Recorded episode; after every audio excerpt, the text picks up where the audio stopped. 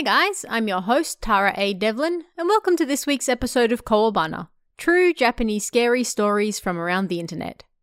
The latest volume of Kowabana, Volume 11, is now out. This volume has over 80 different stories of creepy ghosts, abandoned buildings, frightening monsters, haunted locales, and much, much more, so do check it out right now. We also have a brand new design up in the Kowabana merchandise store. You can check that out at kowabana.store. We have shirts, mugs, stickers, masks, and much more, so do check it out and help support the show at the same time. This week, we're looking at some strange and powerful dangers that lurk in places you might not expect. A good reminder of why you should always keep your guard up. First up, a group of students play a game of tag with an interesting ending rule, but it seems that this particular game may have been going for quite some time now. When will it end? Find out in Never Ending Tag.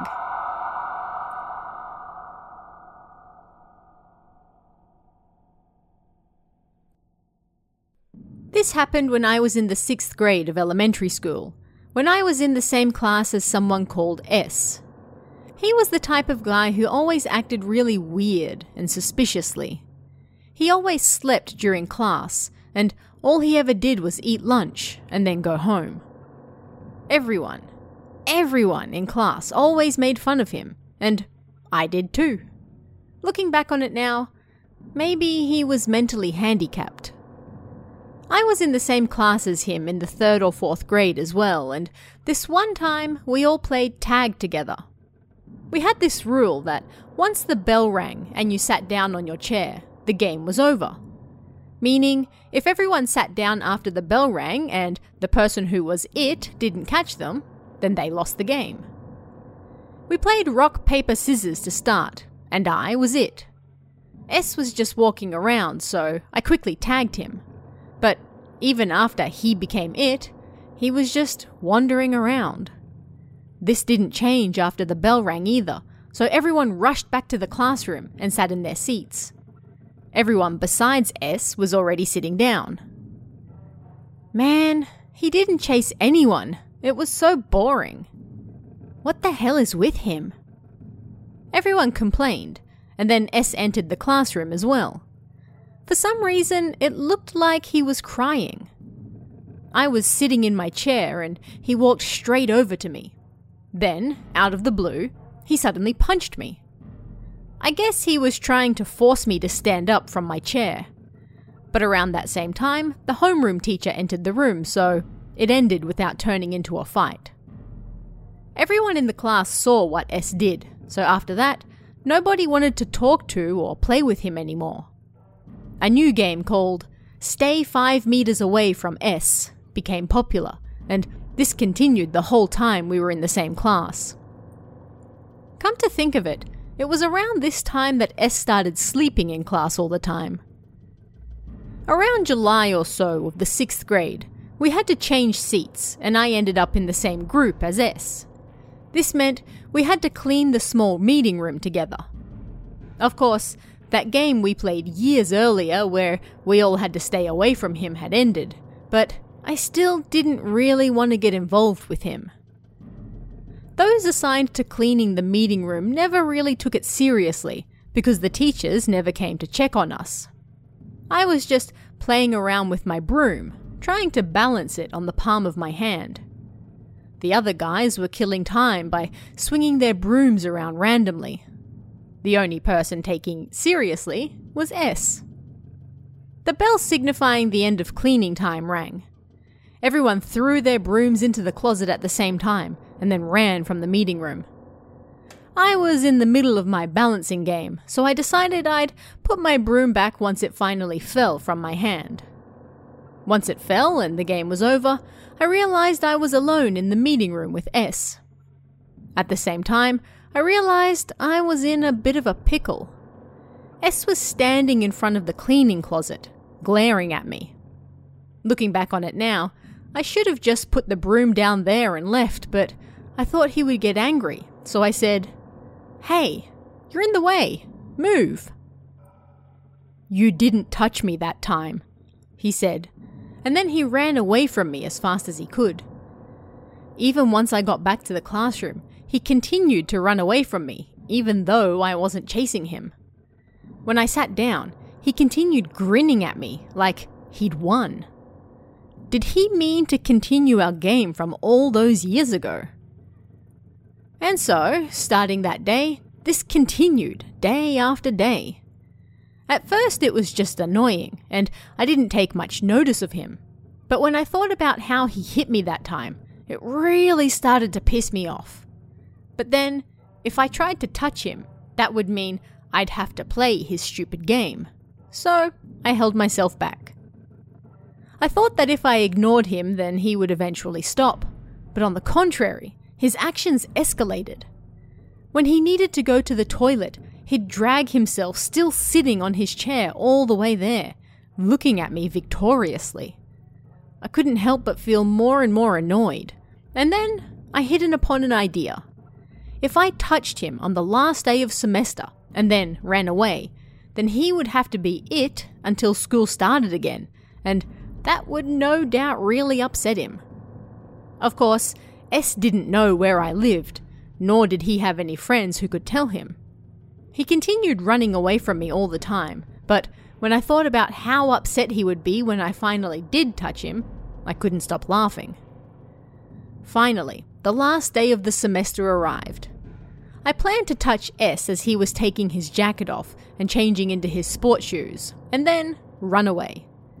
The ending ceremony finished, and then so did our final homeroom meeting. I pretended that I was still ignoring S and rushed out of the classroom. S didn't take his school materials home often, so his desk was jam packed with stuff. I made sure I had already taken most of my stuff home so I could be empty handed to escape easier. I put on my sport shoes, then I hid and waited excitedly for S to come.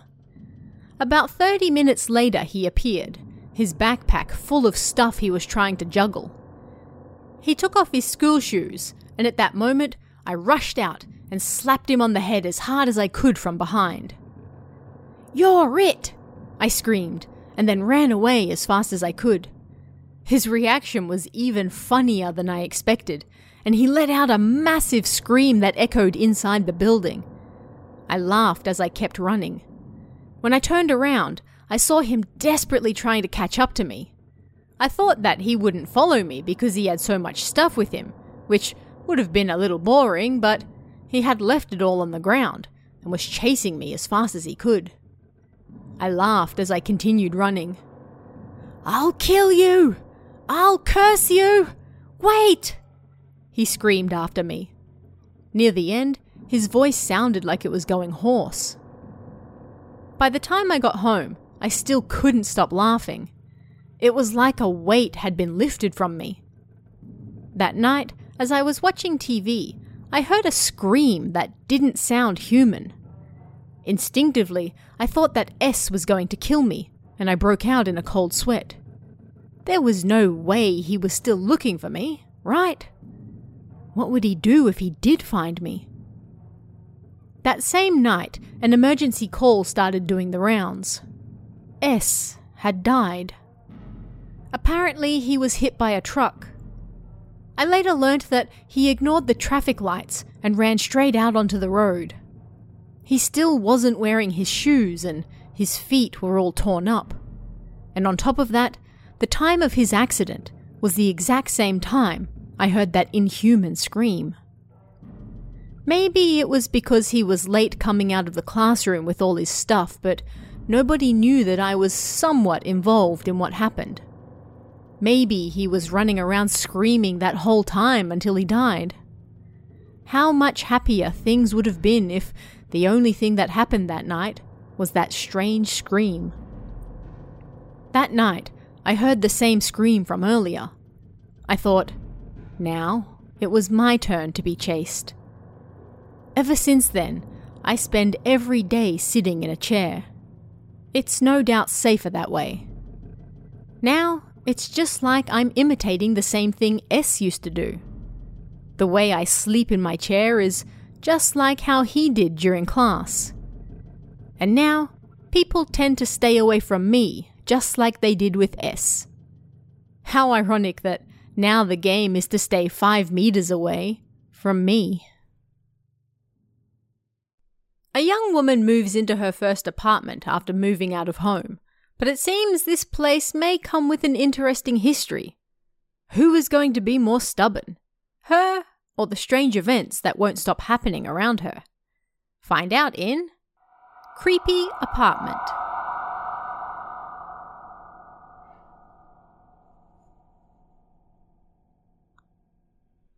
When I was 20, I worked nights, so I moved into an apartment with a colleague who was one year older than me, and we lived near the store. It was close to downtown, and the rent was a very reasonable 50,000 yen a month. Our apartment was on the second floor of a three story reinforced concrete building, and there was a Western style room and a Japanese style room, both six tatami mats large, and between those, a kitchen that was four tatami mats large, and a prefab bath. On the day I moved in, I finished work around 1:30 a.m. But because my mother was sick at home with a cold, I returned there instead. As such, my roommate returned home alone. My parents' house was quite close nearby. I returned to the apartment around noon the next day, but my roommate was acting rather strange. She took the Western style room as her bedroom, but she refused to get out of bed. I asked her why, and she said that after she got home the night before, she could hear strange crunching noises coming from my room, the Japanese style one. She was so frightened that I went and checked every square inch of my room. It was just a mouse, I lied, trying to make her feel better. But that same day, she broke out in a fever and actually couldn't get out of bed. I told her that we'd be fine on a single pay and she should just rest up, and then I left the apartment to go to work. I got back that night around 2 am, and she was still acting strange. Like the previous night, she was terrified of the noises coming from my room. I could hear it as well, but I was already drunk, so I ignored it and went to bed. And so, on the morning of the eighth day, I woke up to a loud racket. Somebody was ringing the front doorbell. Who the hell is it at this time?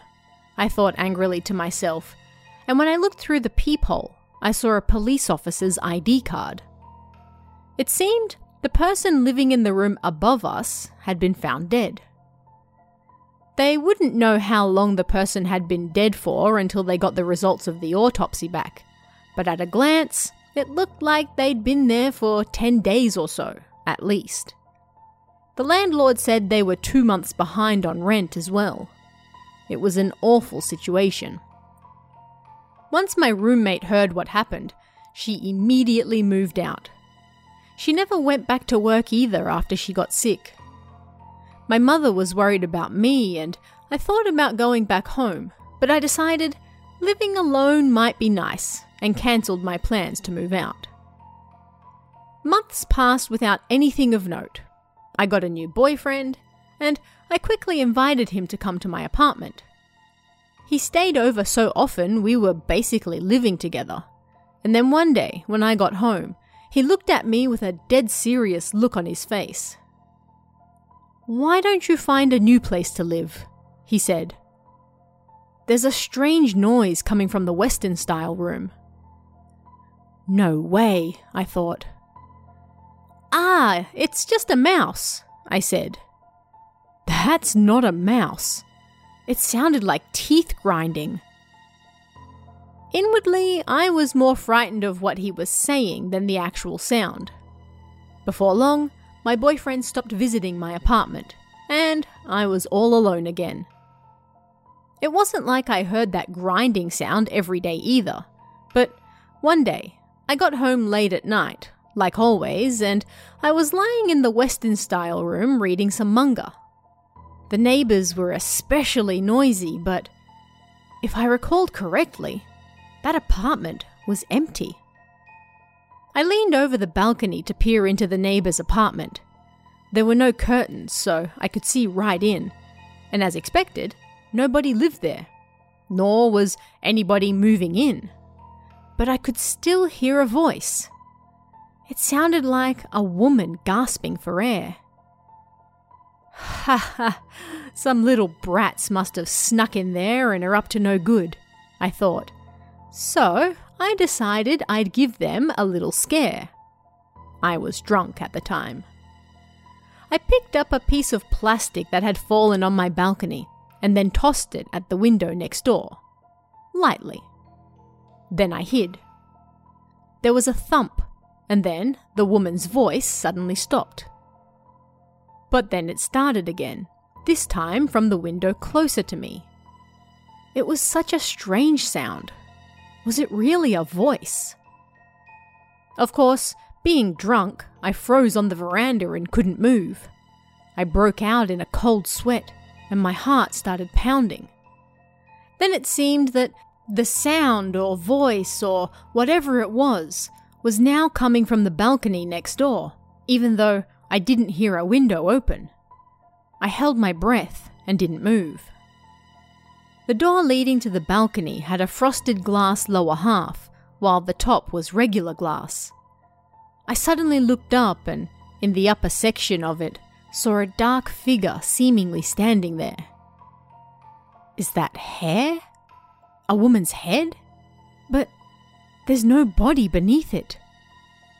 I was so terrified that all sorts of things came to mind, and all of them creepy. The image behind the door was still and unmoving, but then suddenly it seemed to tilt to the side, like a head leaning. I screamed, no doubt annoying the neighbours, and then tumbled back into my apartment, closing the curtains and locking the door behind me. I then dove into bed and pretended to be asleep, but there was no way I could. I spent the rest of the night with the blankets over my head and covering my ears. The next morning, as the sun rose higher in the sky, I started to wonder if I had mistaken what I saw the night before. I decided to call the landlord about it. I think somebody snuck into the apartment next to mine, I said. The landlord came out right away to check, but it was still locked tight, and there were no broken windows either. Just like that, it was almost over, but I forced the landlord to let me check myself as well. He really didn't want to. The moment I entered the apartment, I got chills. The wall that connected with my Western style room was covered in countless dead insects, almost like they were stuck in a spider web. What the hell was that? It looked like small cockroaches. And I had this place professionally cleaned, the landlord muttered to himself.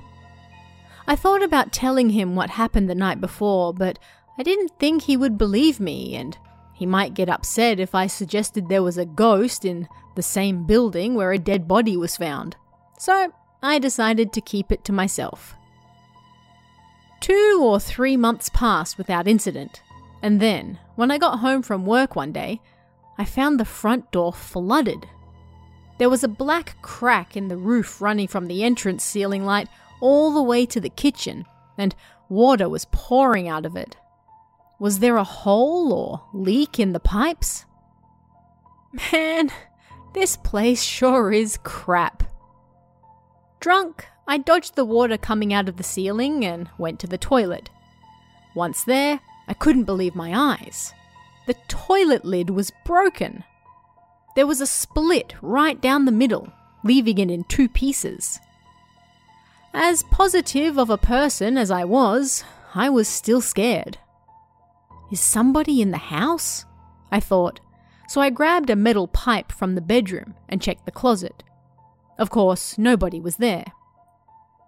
I called the landlord the next day and explained the situation, and he quickly sent out a plumber. Yet, after checking everything, he said he couldn't find any damage. Supposing there was, then there would only be leakage when the occupants above me used water. And of course, the apartment above mine was where they found the dead body, and there was still nobody living there. The plumber wasn't very talkative either way, and soon left. He repaired the crack in the roof and the toilet lid at the landlord's expense. And then the landlord also gave me a month of free rent to make up for all my shoes and clothes that were damaged by the water. I'm not the sharpest tool in the shed, so I continued living in that apartment after that too. Not only was I optimistic, but a plain old fool as well. Numerous strange things happened over four years of living in that apartment, but let me tell you the reason for why I finally decided to move. On this particular day, three of my friends from high school came to see me. Two of them moved to Tokyo after graduation. We were from Shikoku. So I didn't get to see them very much. As such, they all decided to spend the night at my place. Of course, that night I still had to work. I left my three friends at my apartment as I went out, but around 10 pm, I suddenly got a call from one of them. We're going back home tonight, they said. Apparently, the three of them were sitting under the kotatsu in the Western style room and chatting when they heard strange noises coming from the Japanese style room, my bedroom. Again? I thought, but I said it was just a mouse. It absolutely was not. It sounded like nails scratching down the walls, they said. The three of them then went to check the noise out, and suddenly there was a loud bang on the wall right in front of them. Unable to stand it anymore, the three of them left the apartment without a word, leaving my spare key in the mailbox. How careless. After hearing that, I wasn't exactly in the mood to go home either, so I spent the night at my parents' house instead. I returned to my apartment around lunchtime the following day, and as I was cleaning the mess my friends made, I noticed a change in my health. I had a fever of around 38 degrees, but it was a Saturday, so I couldn't miss work. I was a junior mistress at a bar at the time.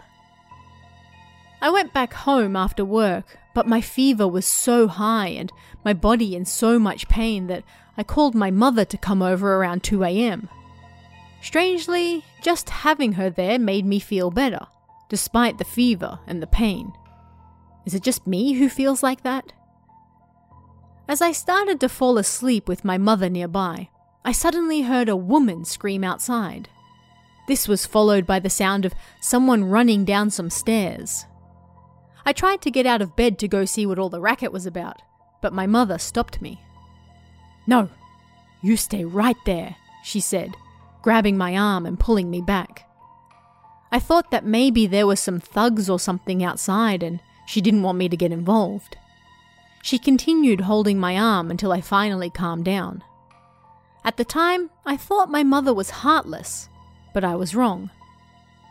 My mother said that when I jumped out of bed, saying I heard a scream, she hadn't heard anything. I just suddenly jumped up, grabbed the metal pipe near my bed, and then tried to go outside. That was why she stopped me. The next day, I went upstairs. The apartment above mine was still empty. I spoke to the people in nearby apartments and asked them, Did anything happen here last night? Were there any loud noises? But everyone just looked at me like I was the weird one. So then, what the hell was it? I thought. Then I decided it was time to move. When I told the landlord of my intentions, he said something interesting. You're the only tenant who's ever lived here for so long. Four whole years. Seemed people were constantly coming and going from the building. I also later heard this from the landlord, a timid 30 year old man. The apartment right above yours, where the corpse was found, was renovated, but because the next person moving in wouldn't know anything about it, I felt bad and ended up closing it instead. But it's been over four years now, so I figured it was time to find someone new to move in. I called a contractor to check the condition of the tatami mats in the Japanese style room the other day, but when they flipped them over, they were covered in scratch marks. But nobody lived there. So maybe it really is better that I don't rent that room out. Did he decide to open his heart to me after I'd stuck it out living in that apartment for so long? He also spoke to me about the people who used to rent the apartment next to me. Apparently, there was a Yakuza member in his 30s and a woman in her 20s who lived there, and the man ran off, leaving the woman behind. But then one day, she disappeared too, leaving all her stuff behind. Apparently, some people rented the apartment after them, though. Apparently, the person who used to rent my apartment before me also worked nights, but they used to harm themselves a lot and then disappeared after making a terrible mess in the bathroom. Not many people moved out after giving proper notice, so I guess he liked me. If you ever want to move in again, let me know, he said. And so I took advantage of his goodwill to get him to waive the security deposit, bond, and parking fees. Now, my older sister lives in that same apartment. She also works nights, like me. She said nothing has ever happened in that apartment where the Yakuza member lived again, though. Have you ever found yourself walking down a familiar hall that now, for some reason, no longer seems so familiar. You take a turn expecting to go one place, but you end up somewhere else entirely. The two women in this next story at first think they're just lost, but maybe it's not them, but rather the building they're in that's leading them astray. Find out why in The Warped Inn.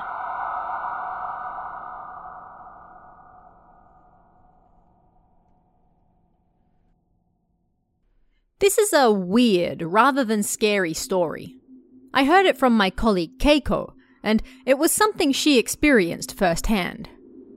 At the end of last month, Keiko went on a hot spring trip to Hakone with her younger sister.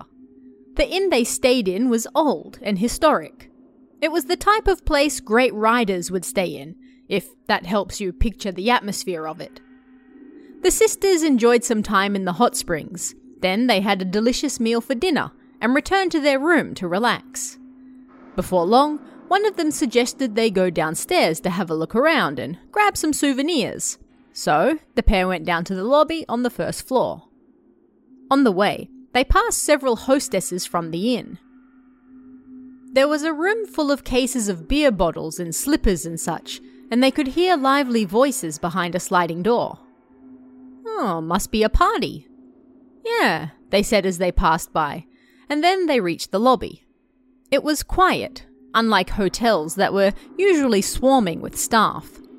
The pair looked at souvenirs and a pamphlet talking about the history of the inn. Then they went for a walk in the garden. Twenty or so minutes later, it started to get cold, so the pair decided to return to their room. They made their way upstairs, but for some reason, they were unable to find their room. It wasn't a very big inn, nor was it a confusing layout, and yet they couldn't find their room. I can't believe we're getting lost at our age. They decided to ask one of the hostesses for help, and so they started looking around. Then, Keiko's younger sister said something. Hey sis, don't you think this is a little strange? Keiko then realized what she was talking about. It was quiet all around them. Too quiet. There was a party taking place, and yet there were no hostesses anywhere. In front of that room, they saw the cases of beer and slippers again, but they couldn't hear any voices coming from inside. There was nobody around but them. The two wandered around the halls and stairs, trying to find their room. Hey, was there a hall here before? This door doesn't look like the ones on our floor, does it? We walked through here before, right? And come to think of it, the flowers and paintings they saw near the landing were different to what they remembered. The paintings, which looked like they were Ito Jakuchus, had been replaced with paintings of beautiful women by Takehisa Yumeji. Or had they just mistaken them for something they'd seen somewhere else? At first, the feeling of being lost was actually a little fun, but then they started to grow scared. They tried going up different staircases to the ones they went down, and then they did the opposite, over and over, but they kept ending up in entirely different places. The more we move around, the more I have no idea where we are. Was this landing always so narrow? Just as they were about to start panicking, someone suddenly appeared. What's wrong? The pair turned around and a middle aged woman in a purple kimono stood before them. The woman looked at them curiously, and the pair were filled with relief. We don't know where our room is. But upon hearing that, the woman just laughed and then continued on her way. The pair started moving again, and just like that, they immediately found their room. They breathed a sigh of relief as they went inside, and Keiko started complaining about the rude attitude of the hostess they'd just seen. No, that woman helped us find our way back, her younger sister said. What do you mean? The air around us seemed to change as she walked away, like it warped. Eh? I think that's what her job is. Keiko's sister wasn't exactly psychic, but she was apparently sensitive to that sort of stuff, and her intuition was always sharp. In the end, they no longer wanted to stay in the same inn they'd had such a scary experience in, so they cancelled the second night of their stay. Is something wrong? The staff asked. Well, we're a little scared, they said, and that seemed to be enough. Understood, the man said, and that was that. According to a local taxi driver, such incidents weren't uncommon in that inn and the area around it. It happened both inside the building and the areas surrounding it, like people just suddenly disappeared all at once. And, just before people returned, they always ran into a middle aged woman. There's nothing to be afraid of. You just got a little lost. Maybe it's got something to do with the magnetic fields going crazy or something. But I do wonder how that old woman relates to it all. A young boy arrives home to find his grandfather waiting for him. There's just one problem. His grandfather has already passed away. His grandmother has a solution to this problem, but is everything really as it seems? Find out in Purifying Salt.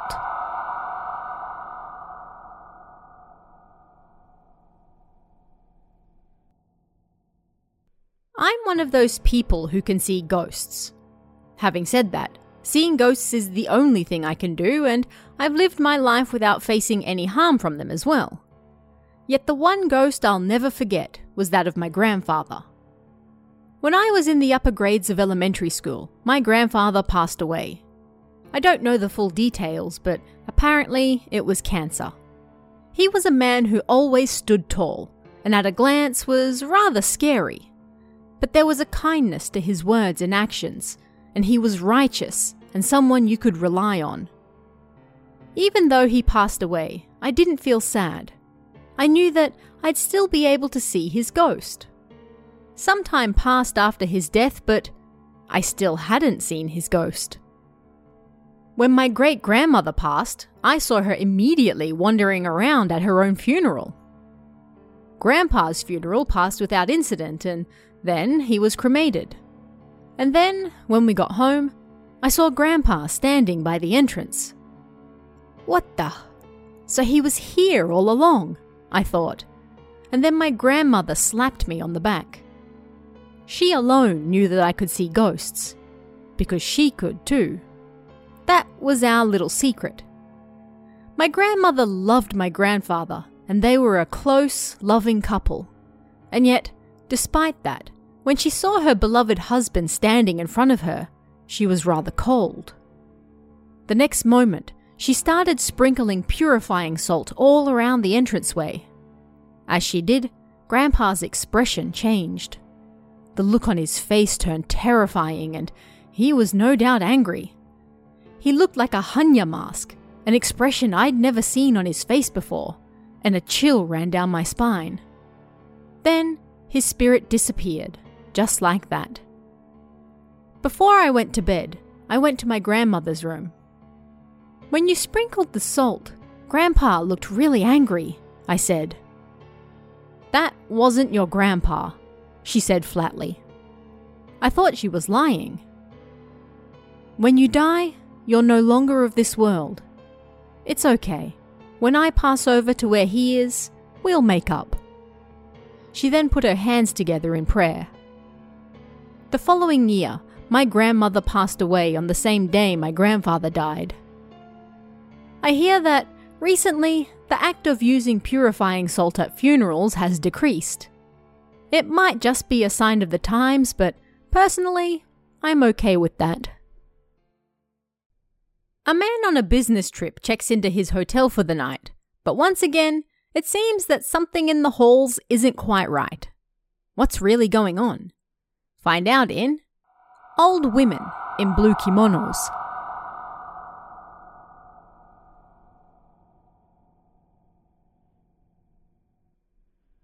This happened three years ago when I went to Kansai on business.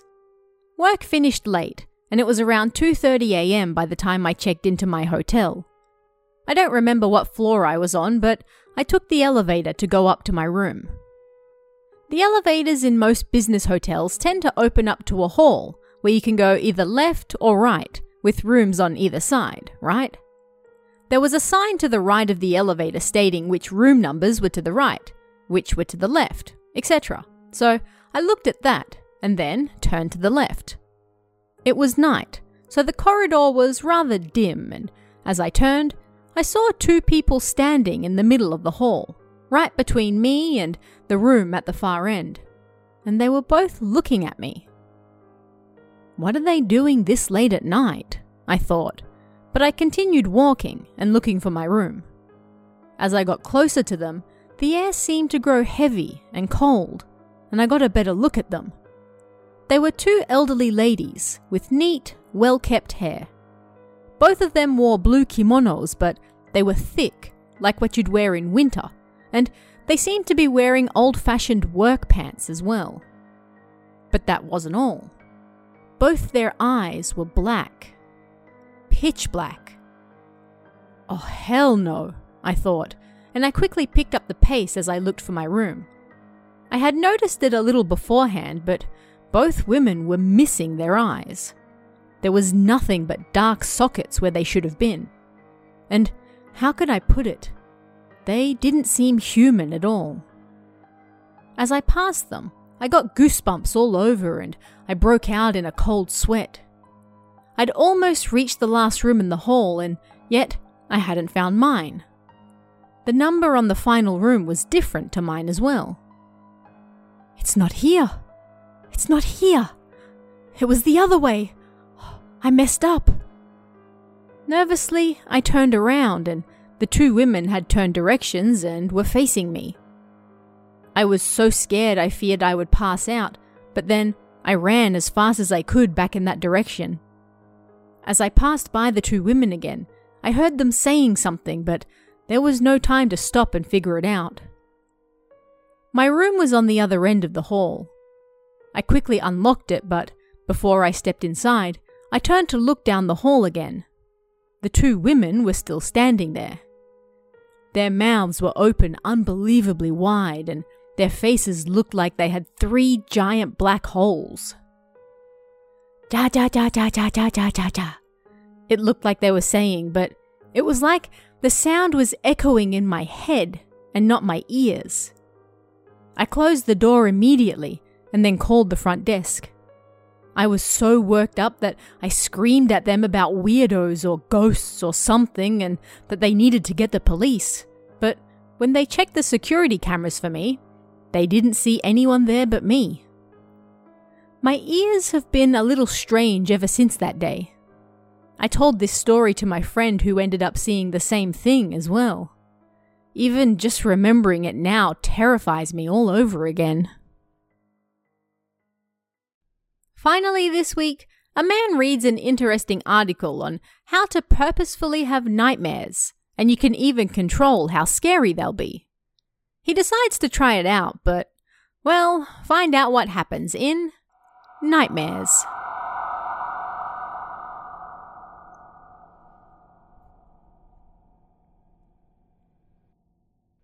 I saw this in a magazine about 10 years ago. The title was How to Have Nightmares on Purpose. And according to the magazine, if you want to have a scary dream, all you need to do is think deeply about it and step on your pillow. That's it.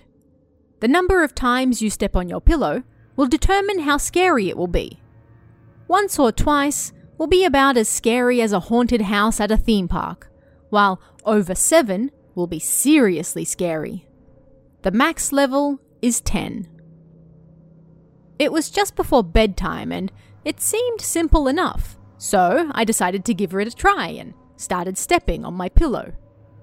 It would ruin the fun to start right at the maximum level, so I stopped at nine times and then went to bed. That night, I had a dream. In it, I was looking after an elderly relative of mine who passed away long ago. For some reason, he was in my bed with all sorts of tubes stuck in his arms and nose. I really didn't like being alone with him. Whenever everyone else was there, he was all smiles. But when it was just the two of us, his face went pale and he glared at me while muttering something in a low voice. This frightened me so much that one day I decided to take out one of his tubes while pretending to care for him. At that very same moment, his condition suddenly changed and everyone came running into the room in a panic. The old man's face went blue and he clawed at his throat as he groaned. I've done something terrible. He's going to die. But at the same time, I couldn't let them find out what I'd done. I rushed to his side, pretending not to know what was going on. Then he growled something I clearly heard. Die. Die, he said. Then I woke up. So that was a level 9 nightmare, huh? What a dream. That old man died long before I was even born, anyway, and he'd certainly never been taken care of in my bedroom. Weird. He would never have said anything like that either. I went over it again in my head, bit by bit, to try to forget how scary it was. Still, that look on his face. I needed to get it out of my head. It was just a dream, not reality but something about it still didn't feel right. Almost like I hadn't fully woken up yet. I suddenly looked up and there was a large, pale face on the ceiling. Die! Die! It wasn't a groan this time, it was a full out scream. That face from my dream was coming after me. I was so scared that I passed out. When I finally came back to, the face was gone. I had a scary dream, and I convinced myself it was just a dream. And then it came for me again. Hmm, it had to be something like that. For the next few days, I was scared of accidentally stepping on my pillow. If that was level 9, then how scary was level 10? I haven't tried it again since, I don't want to have another dream like that. But there's one thing still bothering me. I looked at that same magazine again the following month, and someone wrote in about trying that very same method of having a nightmare. Last month, I tried the procedure to have a scary dream. I'm not good with scary things, so I only stepped on my pillow eight times and then went to bed. I don't remember what happened in the dream, but when I woke up, there was a large pale face in my room. I got chills. Did that mean two complete strangers had the same dream? I tried looking online for anything related to it, using the keywords pillow, step, nightmare, and level, but I wasn't able to find anything. If anyone tries level 10, can you tell me what it's like?